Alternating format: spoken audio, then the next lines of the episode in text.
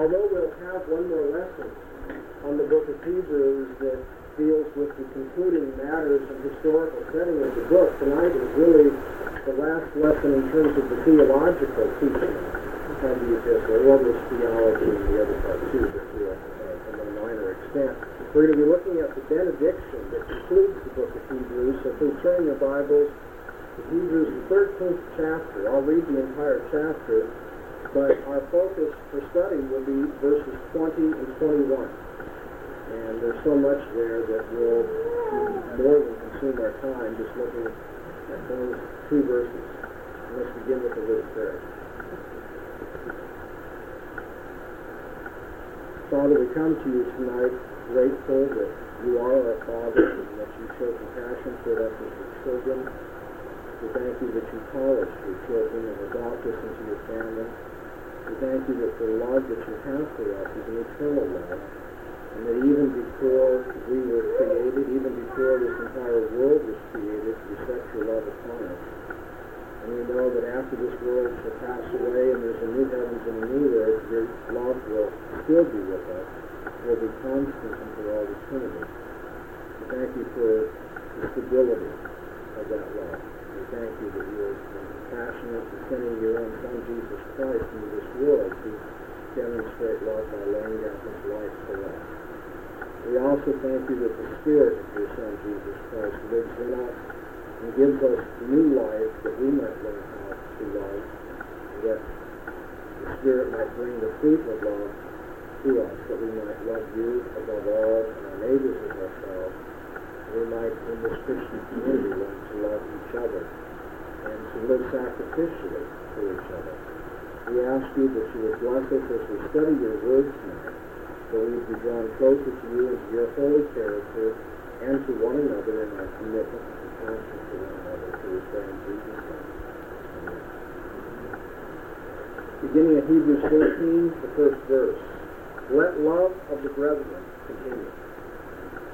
Forget not to show love unto strangers, for thereby some have entertained angels unawares. Remember them that are in bonds, as bound with them, them that are ill-treated, as being yourselves also in the body. Let marriage be had in honor among all, and let the bed be undefiled, for fornicators and adulterers God will judge. Be free from the love of money content with such things as you have, for himself hath said, I will in no wise fail thee, neither will I in any wise forsake thee. So that with good courage we say, The Lord is my helper, I will not fear, what shall man do unto me? Remember them that have the rule over you, and that spake unto you the word of God, and considering the issue of their life, imitate their faith. Jesus Christ is the same yesterday and today and forever. Be not carried away with diverse and strange teachings, for it is good that the heart be established by grace, not by meats wherein they that occupy themselves do not profited. We have an altar whereof they have no right to eat that serve the tabernacle. For the bodies of those beasts whose blood is brought into the holy place by the high priest as an offering for sin are burned outside the camp. Therefore Jesus also, that he might sanctify the people through his own blood, suffered outside the gate. Let us therefore go forth unto him outside the camp, bearing his reproach. For we have not here an abiding city, but we seek after the city which is to come. Through him, then, let us offer up a sacrifice of praise to God continually. That is the fruit of lips, which make confession to his name. But to do good and to communicate or to share, forget not, for with such sacrifices God is well pleased. Obey them that have the rule over you and submit to them, for they watch in behalf of your souls as they that can give an account. That they may do this with joy and not with grief. That would be unprofitable for you. Pray for us, for we are persuaded that we have a good conscience, desiring to live honorably in all things. And I exhort you the more exceedingly to do this, that I may be restored to you the sooner. Now the God of peace, who brought again from the dead the shepherd of the sheep, with the blood of an eternal covenant, even our Lord Jesus, make you, perfect in every good thing to do his will, working in us that which is well pleasing in his sight, through Jesus Christ, in whom be the glory forever and ever. Amen. But I exhort you, brethren, bear with the word of exhortation, for I have written unto you in few words. Know that our brother Timothy has been set at liberty, with whom if he comes shortly, will see you. Salute all them that have the rule over you in all the things. They have Italy salute you. Grace be with you all. There are two amens. You notice that? The author says amen at the end of the benediction that he offers in verses 20 and 21. And then it's as though he has a postscript, uh, more personal and historical, uh, Sitz im Leben, that's the setting in life kind of consideration. And then he says amen again. Either he does or the scribes in the early days of the church automatically added that as a way of indicating uh, this is the conclusion of the. The conclusion that we will study tonight will be this benediction found in verses 20 and 21. Now the God of peace who brought again from the dead the great shepherd of the sheep, with the blood of an eternal covenant, even our Lord Jesus, make you perfect in every good thing to do his will, working in us that which is well pleasing in the sight of Jesus Christ, to whom be the glory forever and ever. This uh, could be considered the formal conclusion of the epistle. The benediction is one of the most stirring benedictions that you find in, in the scriptures. There are others. Actually, there are more benedictions in the scriptures than I think you probably are aware of or you think of. Uh, quite a few. Uh, many of them are very short and pungent, so they aren't as memorable. Uh, the apostolic benediction from the book of Numbers, which um, uh, I commonly use uh, in my pastoral benedictions that we at our services, is a well-known one. Uh, I said apostolic, I think it's a ironic. And the apostolic benediction of the New Testament is also a but there are many, many, many others. But of them, I think perhaps the best known is this one at the end of the book of Hebrews. And I put up here on the board five major concepts that are, are tied together in this benediction. The concept of peace, especially the God of peace, concept of God's eternal covenant, of Christ's resurrection, of Christ as the good and great shepherd, and of all good works. They're all woven together in these two short verses, and that's why I said we'll have more than enough to consider tonight. And can you imagine all the about these things and so it's brought in distilled form for us in the benediction of the time? I'm going to um, have us look at a number of other apostolic benedictions that we find in concluding sections of epistles in the New Testament. And I'd like as we go through these for you to see if you can find a common thread in them. I'm sure you'll be able to uh, be enlightened. If you haven't studied benedictions, uh, this, this may be uh, very profitable for you.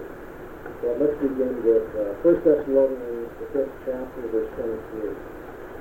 1 Thessalonians 5, 23rd verse says, And the God of peace himself sanctify you wholly, and may your spirit and soul and body be preserved entire, without blame at the coming of our Lord Jesus Christ. And then there's a benediction at the end of 2 Thessalonians chapter 3, verse 16. Now the Lord of peace himself give you peace at all times in all ways. The Lord be with you all. And then at the end of Romans, there are two references that we should look at. Romans 15, 23 and Romans 16, 20. First of all, Romans 15, 33. Did I say 23? Mm-hmm. 33. Now the God of peace be with you all. Amen. Chapter 16, verse 20. And the God of peace shall bruise Satan and shortly, the grace of our Lord Jesus Christ be with you. And then Philippians 4, verse 9. Um,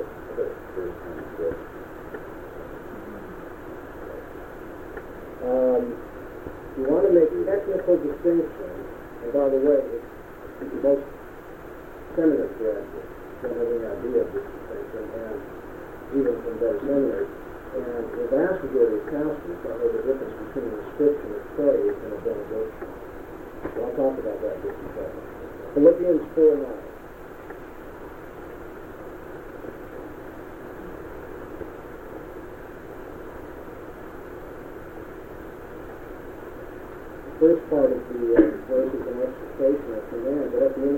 without a peace shall be with you. My question is now, did anyone notice anything in common with all of these benedictions? Have you ever thought about that before? I'm sorry?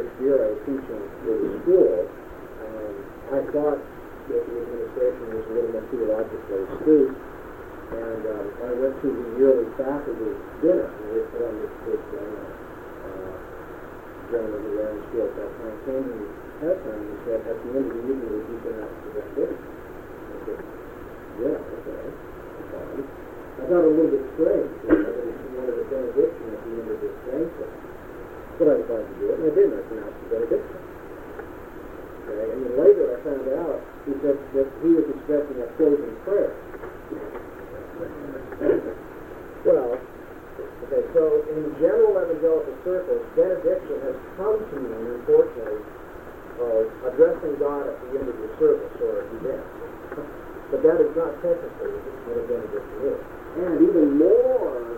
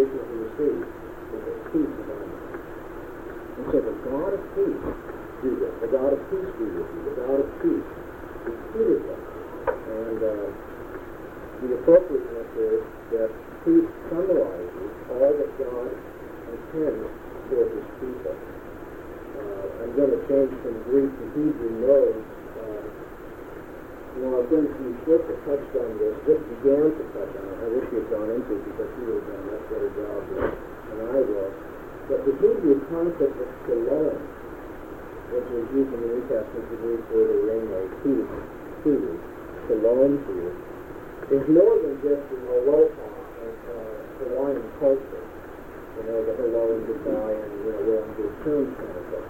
Peace summarizes all that stand between God and man and man and man.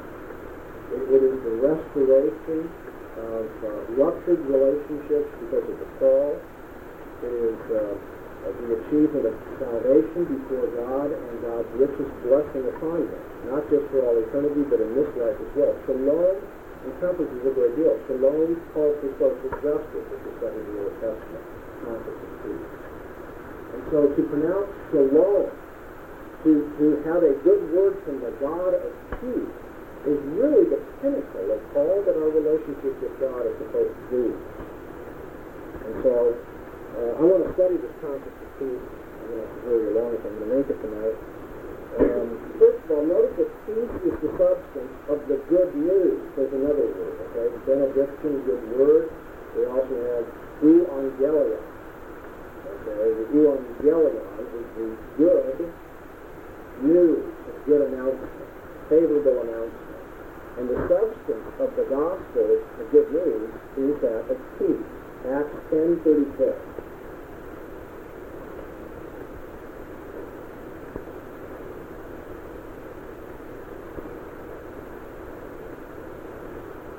word which he sent unto the children of Israel, preaching good tidings of peace by Jesus Christ, He is Lord of all.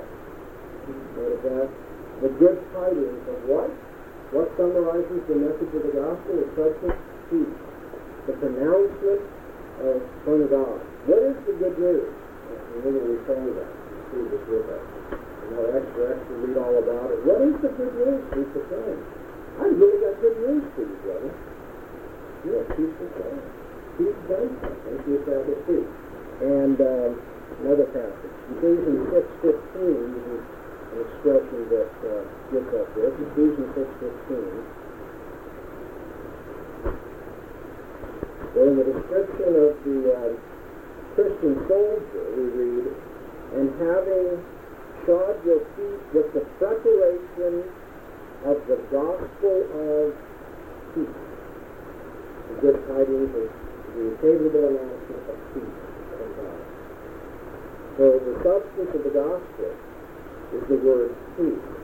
The Bible says that this peace has been established between God and man by the blood of Jesus Christ. Romans 5 1.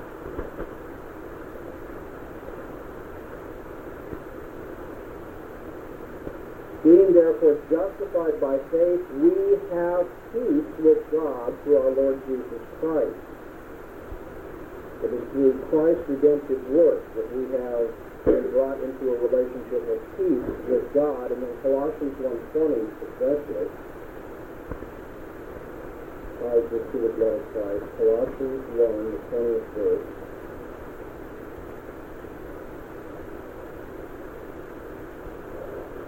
and through him to reconcile all things unto himself, having made peace through the blood of his cross. Through him I say whether things upon the earth or things in the heavens.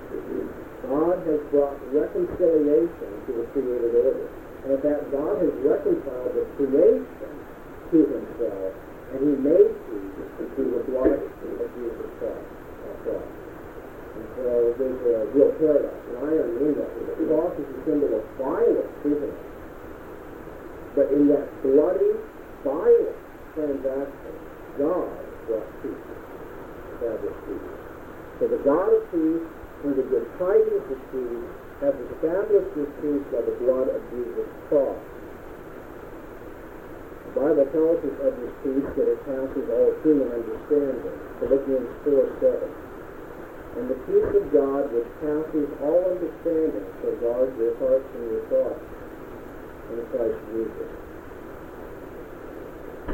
It would great just spend half hour or so discussing that idea. Peace that passes understanding. I mean, I can describe that peace to a certain degree. There is a kind of understanding we have of it, but the point is, no matter how much you study that peace, uh, there's something about the experience of it in my heart that goes right beyond anything we can put into words. To use the fancy language, it is ineffable. It cannot be put into words.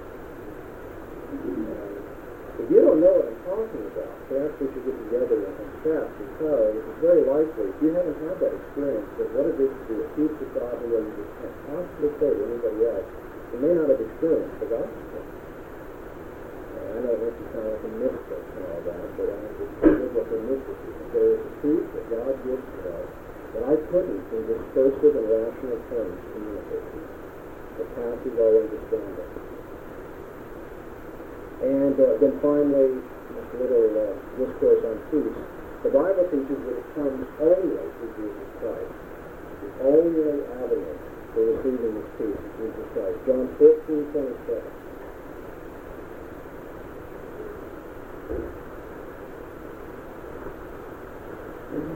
Jesus says, Peace I leave with you, my peace I grant unto you. Not as the world gives, give I unto you. Let not your heart be troubled, neither let it be afraid. What Jesus says. I'm giving you peace that the world can't give. Now, going back to the book of Hebrews, and continuing with that, uh, excuse me, this benediction can pronounce. The author says, the author says, Now the God of peace, who brought again from the dead the great shepherd of the sheep, by the blood of an eternal covenant, even our Lord Jesus. The author sees the peace which Jesus communicates, is seen as tied to the blood of his cross. The author here sees this um, blood establishing peace as the blood of an eternal covenant. It's on the basis of the blood of the eternal covenant that this peace comes to us. Of course, that points to the cross of Jesus, as we've already said. I want you to see the Old Testament background to this concept of the eternal covenant. Turn to Ezekiel 37, 26.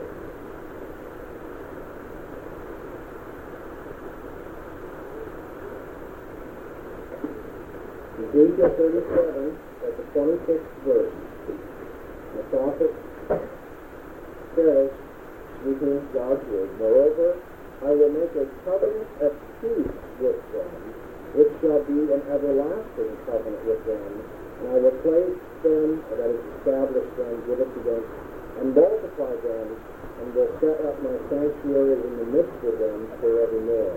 God says, I'm going to make an eternal covenant of peace with my people. This is referred to, uh, it's alluded to in Zechariah 9.11.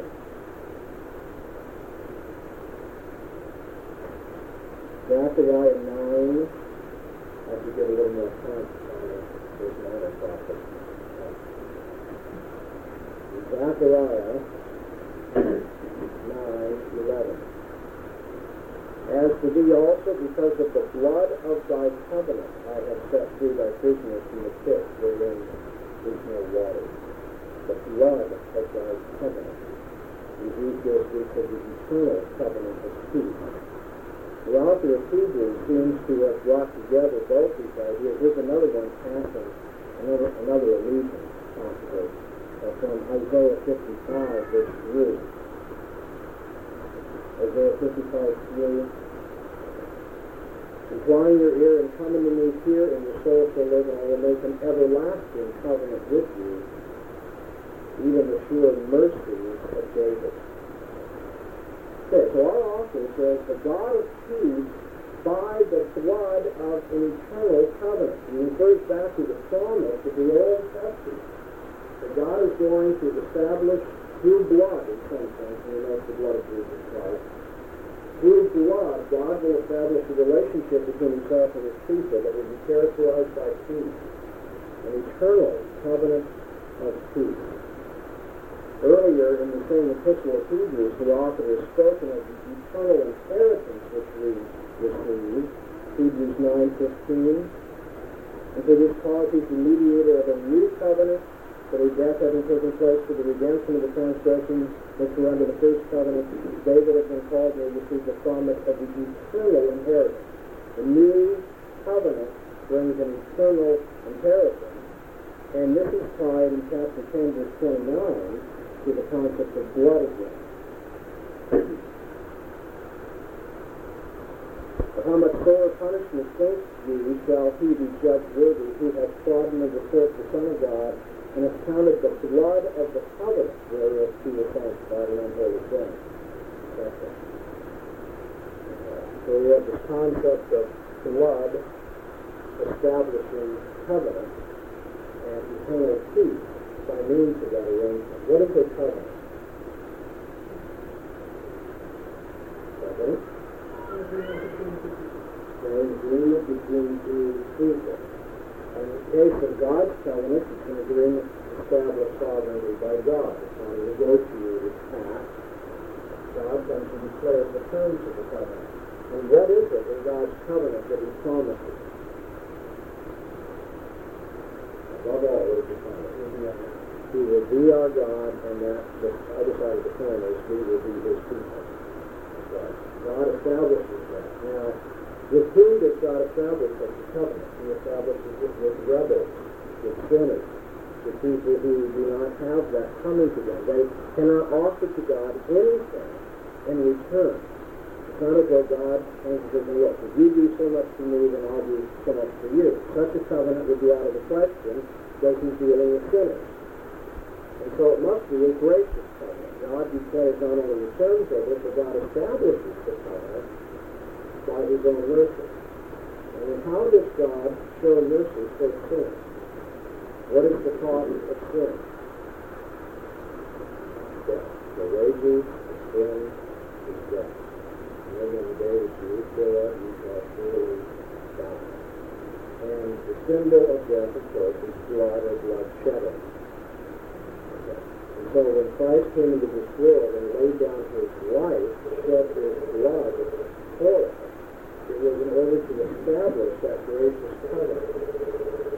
And The thing is God not only declares the terms, God fulfills the terms.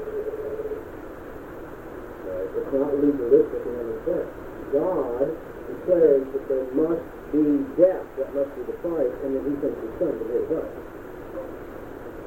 author of Hebrews, says the God of peace. Well, it's a very rich concept now, isn't it? I mean, how much scriptural background is packed into this. God is establishing His shalom, His reconciliation, His blessing in our lives by the blood of a covenant, a pact that He has graciously made in this world through the blood of His own Son. Now, what is the proof that the sacrifice, the blood shedding of His uh, Son has been accepted. How has God vindicated his Son, who is the mediator of this covenant for us? The answer is in our verse here. You see another concept there that shows vindication and acceptance.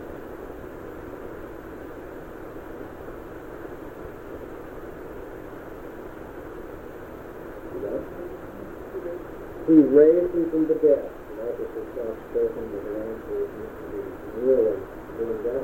The resurrection was God's declaration that the sacrifice is acceptable, and not only was the sacrifice acceptable, but the one offering the sacrifice is righteous in the eyes of God. Look at Acts, um, the second chapter, verse 31. Acts 2, verse 31. Peter is preaching on the day of Pentecost here.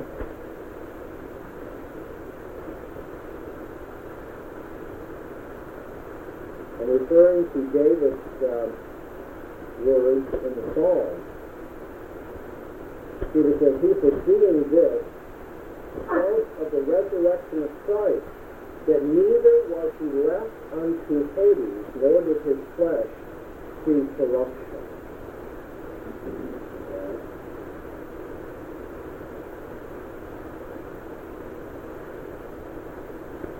He has quoted David in Psalm uh, 16. I beheld the Lord always before my face, and he was on my right hand, but I should not be moved. Therefore my heart was glad, and my tongue rejoiced, moreover my flesh also shall dwell in hope, because thou wilt not leave my soul unto Hades, neither wilt thou give thy holy one to corruption. It's just because Jesus is God's holy that his flesh did not see corruption. He raised him from the dead to demonstrate his righteousness, his holiness, his acceptance before God. The resurrection of Jesus Christ is a powerful way in which God declares that Jesus is Lord. Look at Philippians 2, verses 8 to 10. Philippians 2, verses 8 to 10. And being found in fashion as a man, he humbled himself, becoming obedient unto death, yes, the death of the cross. Wherefore also God highly exalted him him the name which is above every name, that in the name of Jesus every knee should bow, things in heaven and things on earth, and things under the earth, and that every tongue should confess that Jesus Christ is Lord to the glory of God the Father. The resurrection and the exaltation of Jesus Christ is part of this process by which God is going to make every knee bow and say, Jesus is Lord. Look at Romans 1, verse 5, for a similar. Romans 1, verse 5. Through whom, excuse me, verse 4, who was declared to be Son of God with power, according to the Spirit of holiness, by the resurrection from the dead of Jesus Christ the Lord. What did the resurrection do? It declared him to be Son of God with power. He was Son of God before the resurrection, wasn't he? Maybe he wasn't. Some people think he was adopted as God's Son after the resurrection. Now, we don't believe that. We believe he was the Son of God before the resurrection. But he was not the Son of God declared with power, because he came what? In humiliation. There is the office of Jesus as King, as mediator of the covenant, in humiliation and then in glory or exaltation. And the resurrection marks the transition in New Testament theology. Now he's declared to be Son of God with power by the resurrection. Every knee shall bow and declare him to be Lord. The resurrection is central to the Christian message. Uh, look at Acts 17, verse 18.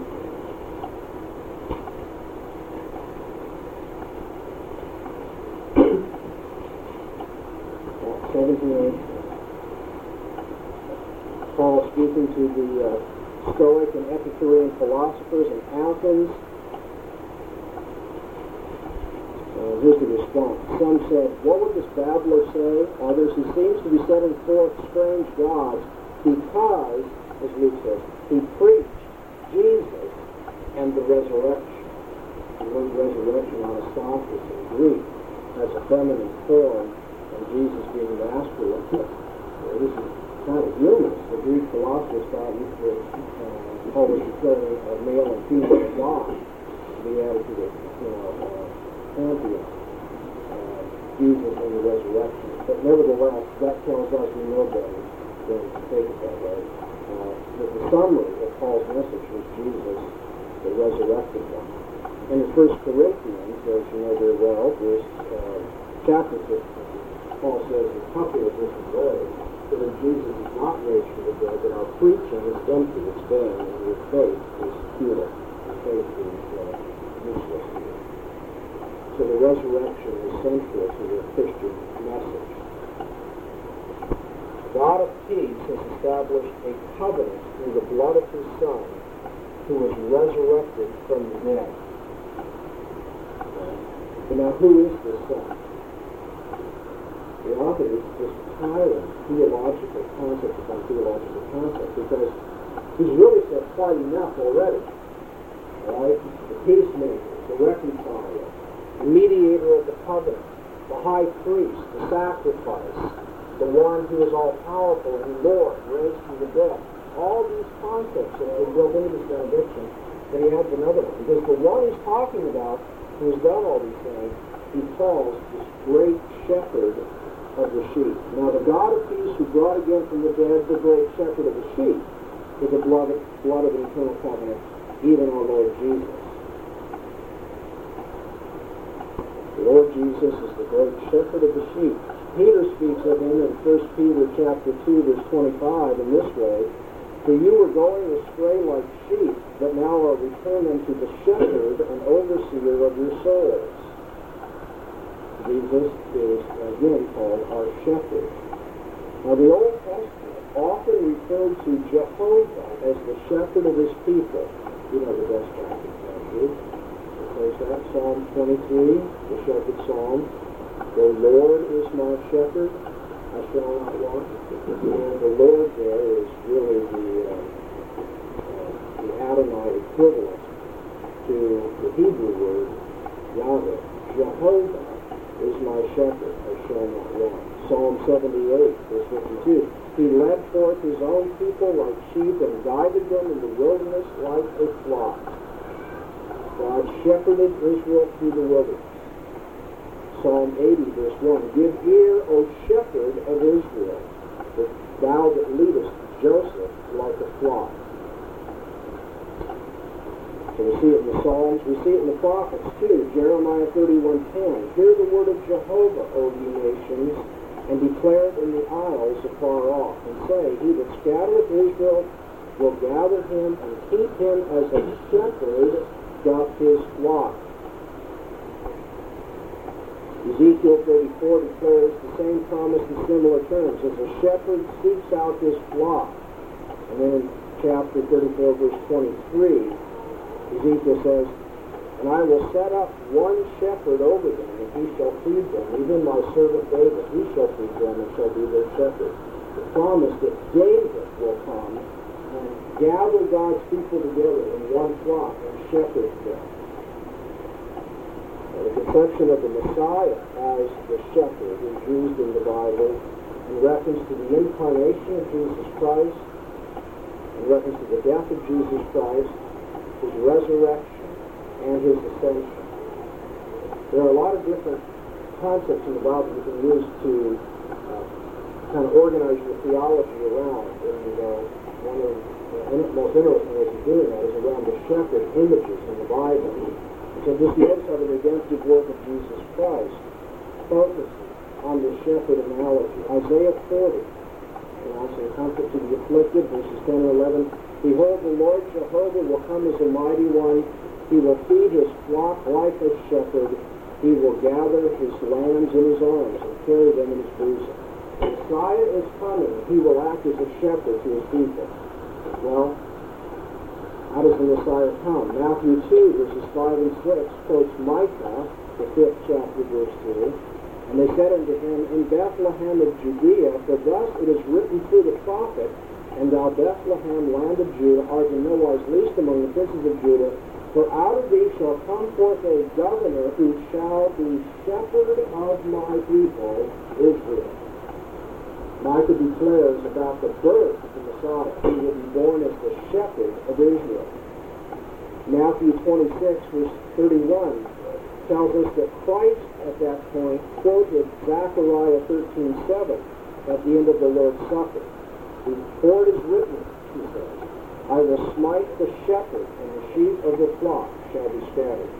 The smiting of the shepherd that God would send into the world is part of the shepherd's ministry. He's going to be struck down. He will be crucified.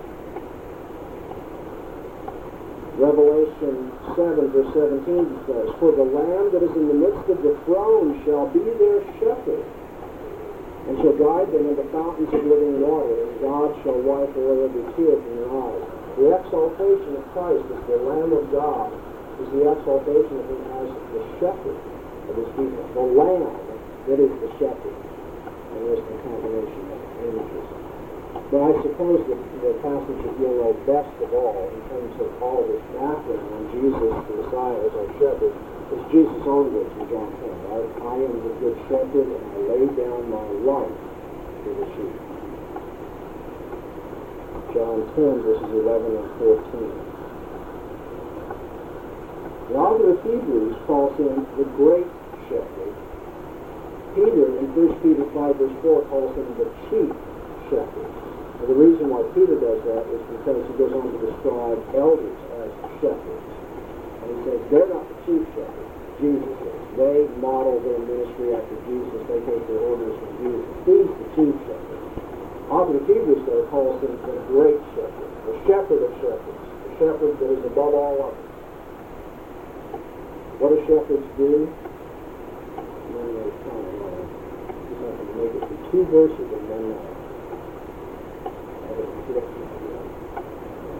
This is this is just wonderful stuff. I'm sorry. Let's come back it. Anyway, the shepherd very quickly. I'll summarize it. Shepherds show courage. What does Jesus say about the good shepherd? The hireling flees when a wolf attacks the sheep, but the good shepherd is willing to die to protect them. And that's why Jesus says, I lay down my life for the sheep. Anybody else in this come would run away. Because when the going gets rough, I'm going to be here to die for you.